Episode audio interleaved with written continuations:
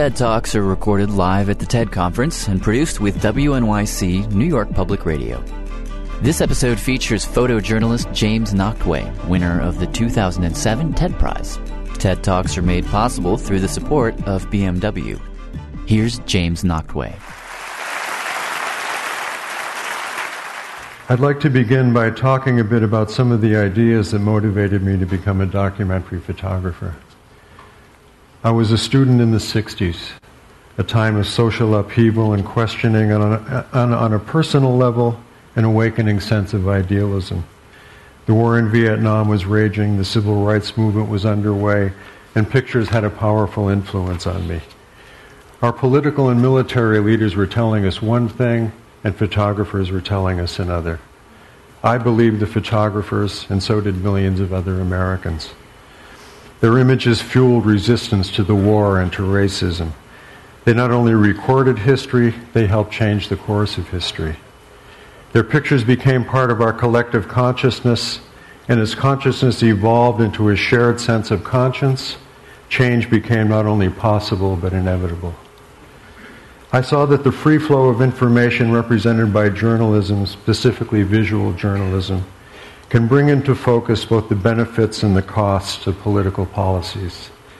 It can give credit to sound decision making, adding momentum to success.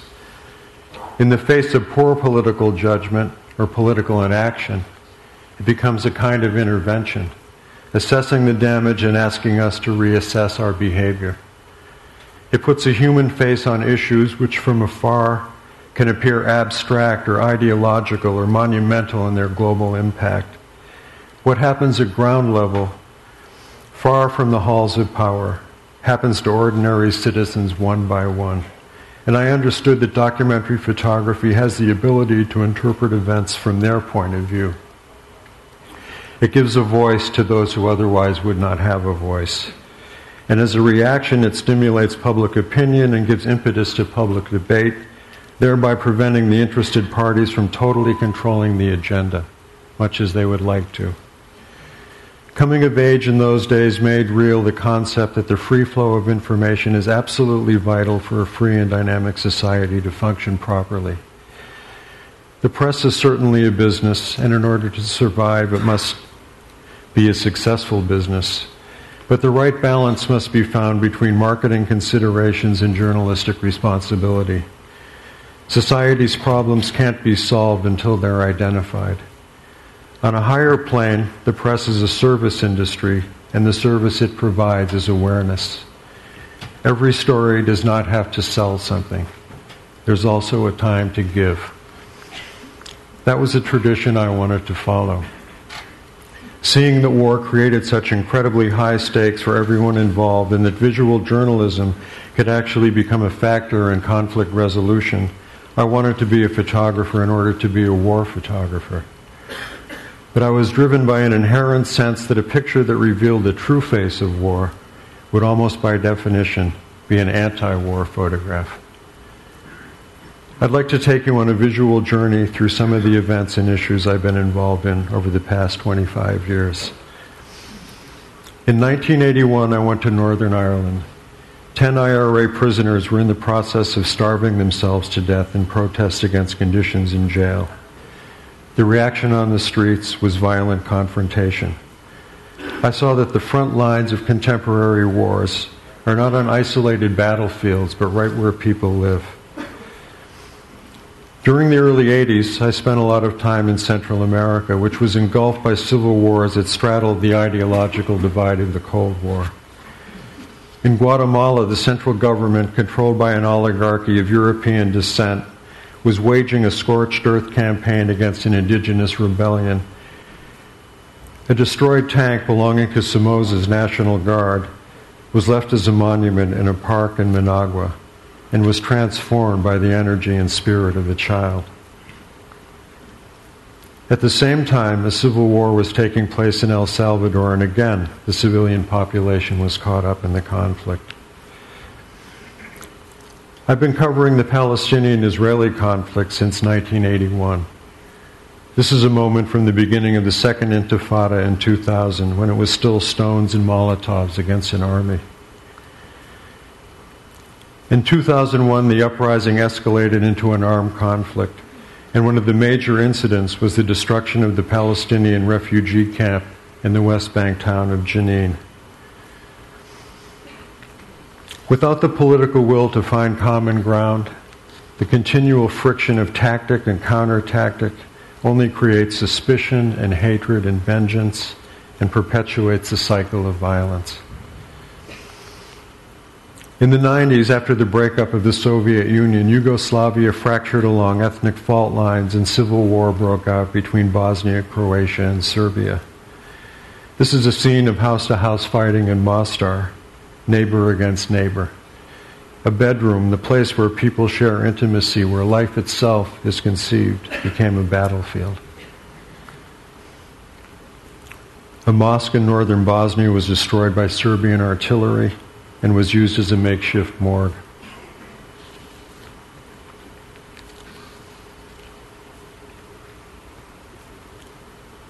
Dead Serbian soldiers were collected after a battle and used as barter for the return of prisoners or Bosnian soldiers killed in action. At the same time, in South Africa, after Nelson Mandela had been released from prison, the black population commenced the final phase of liberation from apartheid. One of the things I had to learn as a journalist was what to do with my anger. I had to use it, channel its energy, turn it into something that would clarify my vision instead of clouding it. In Transkei, I witnessed a rite of passage into manhood of the Xhosa tribe. Teenage boys lived in isolation, their bodies covered with white clay, after several weeks, they washed off the white and took on the full responsibilities of men. It was a very old ritual that seemed symbolic of the political struggle that was changing the face of South Africa. Elsewhere in Africa, there was famine. In Somalia, the central government collapsed and clan warfare broke out. Farmers were driven off their land, and crops and livestock were destroyed or stolen. Starvation was being used as a weapon of mass destruction, primitive but extremely effective. Hundreds of thousands of people were exterminated, slowly and painfully. The international community responded with massive humanitarian relief, and hundreds of thousands of more lives were saved. American troops were sent to protect the relief shipments, but they were eventually drawn into the conflict and after the tragic battle in Mogadishu, they were withdrawn. In southern Sudan, another civil war saw a similar use of starvation as a means of genocide. Again, international NGOs united under the umbrella of the UN staged a massive relief operation, and thousands of lives were saved. I'm a witness, and I want my testimony to be honest and uncensored. I also wanted to be powerful and eloquent and to do as much justice as possible to the experience of the people I'm photographing. This man was in an NGO feeding center being helped as much as he could be helped. He literally had nothing. He was a virtual skeleton. Yet he could still summon the courage and the will to move. He had not given up, and if he didn't give up, how could anyone in the outside world ever dream of losing hope? In 1994, after three months of covering the South African election, I saw the inauguration of, of Nelson Mandela, and it was the most uplifting thing I've ever seen. It exemplified the best that humanity has to offer. The next day, I left for Rwanda, and it was like taking the express elevator to hell. This man had just been liberated from a Hutu death camp. He allowed me to photograph him for quite a long time. And he even turned his face toward the light as if he wanted me to see him better. I think he knew what the scars on his face would say to the rest of the world. This time, maybe confused or discouraged by the military disaster in Somalia, the international community remained silent. And, eight, and somewhere around 800,000 people were slaughtered by their own countrymen, sometimes their own neighbors, using farm implements as weapons. Perhaps because the lesson had been learned by the weak response to the war in Bosnia and the failure in Rwanda, when Serbia attacked Kosovo, international action was taken much more decisively. NATO forces went in and the Serbian army withdrew. Ethnic Albanians had been murdered, their farms destroyed, and a huge number of people forcibly deported. They were received in refugee camps set up by NGOs in Albania and Macedonia. The imprint of a man who'd been burned inside his own home. The image reminded me of a cave painting and echoed how primitive we still are in so many ways. Between 1995 and 96, I covered the first two wars in Chechnya from inside Grozny. This is a Chechen rebel on the front line against the Russian army. The Russians bombarded Grozny constantly for weeks, killing mainly the civilians who were still trapped inside. I found a boy from the local orphanage wandering around the front line. My work has evolved from being concerned mainly with war, with war to a focus on critical social issues as well. After the fall of Ceausescu, I went to Romania and discovered a kind of gulag of children, where thousands of orphans were being kept in medieval conditions. Ceausescu had imposed a quota on the number of children to be produced by each family, thereby making women's bodies an instrument of state economic policy. Children who couldn't be supported by their families were raised in government orphanages. Children with birth defects were labeled incurables and confined for life to inhuman conditions. As reports began to surface, again international aid went in. Going deeper into the legacy of the East European regimes, I worked for several months on a story about the effects of industrial pollution where there had been no regard for the environment or the health of either workers or the general population. An aluminum factory in Czechoslovakia was filled with carcinogenic smoke and dust, and four out of five workers came down with cancer. After the fall of Suharto in Indonesia, I began to explore conditions of poverty in a country that was on its way towards modernization. I spent a good deal of time with a man who lived with his family on a railway embankment and had lost an arm and a leg in a train accident. When the story was published, unsolicited donations poured in. A trust fund was established, and the family now lives in a house in the countryside, and all the basic necessities are taken care of. It was a story that wasn't trying to sell anything. Journalism had provided a channel for people's natural sense of generosity, and the readers responded. I met a band of homeless children who'd come to Jakarta from the countryside and ended up living in a train station. By the age of 12 or 14, they'd become beggars and drug addicts. The rural poor had become the urban poor, and in the process, they'd become invisible. These heroin addicts in detox in Pakistan reminded me of figures in a play by Beckett, isolated, waiting in the dark, but drawn to the light. Agent Orange was a defoliant used during the Vietnam War to deny cover to the Viet Cong and the North Vietnamese Army. The active ingredient was dioxin, an extremely toxic chemical that was sprayed in vast quantities and whose effects passed through the genes to the next generation. In 2000, I began documenting global health issues, concentrating first on AIDS in Africa. I tried to tell the story through the work of caregivers I thought it was important to emphasize that people were being helped, whether by international NGOs or by local grassroots organizations. So many children have been orphaned by the epidemic that grandmothers have taken the place of parents, and a lot of children have been born with HIV. My pictures can play a supporting role to the work of NGOs by shedding light on the critical social problems they're trying to deal with. I went to Congo with MSF and contributed to a book and an exhibition that focused attention on a forgotten war in which millions of people have died, and exposure to disease without treatment is used as a weapon. a malnourished child being measured as part of a supplemental feeding program. In the fall of 2004, I went to Darfur. This time I was on assignment for a magazine, but again worked closely with MSF. The international community still hasn't found a way to create the pressure necessary to stop this genocide. An MSF hospital and a camp for displaced people. I've been working on a long project on crime and punishment in America. A prisoner on a chain gang in Alabama was punished by being handcuffed to a post in the midday sun.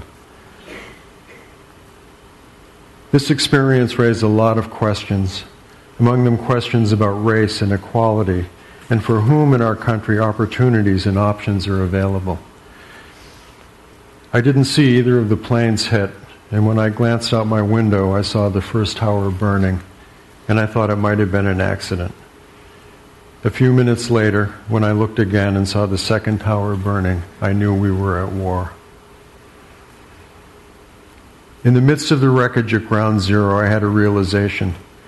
I've been photographing in, in, the Islamic world since 1981, not only in the Middle East, but also in Africa, Asia, and Europe. At the time I was photographing in these different places, I thought I was covering separate stories, but on 9 11, history crystallized. And I understood I'd actually been covering a single story for more than 20 years. And the attack on New York was its latest manifestation. Landmine victims being helped at the Red Cross Rehab Center run by Alberto Cairo.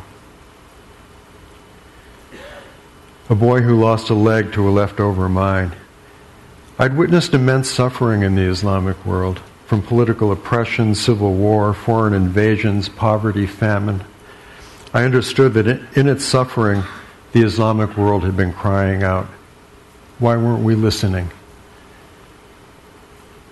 When war with Iraq was imminent, I realized the American troops would be very well covered, so I decided to cover the invasion from inside Baghdad.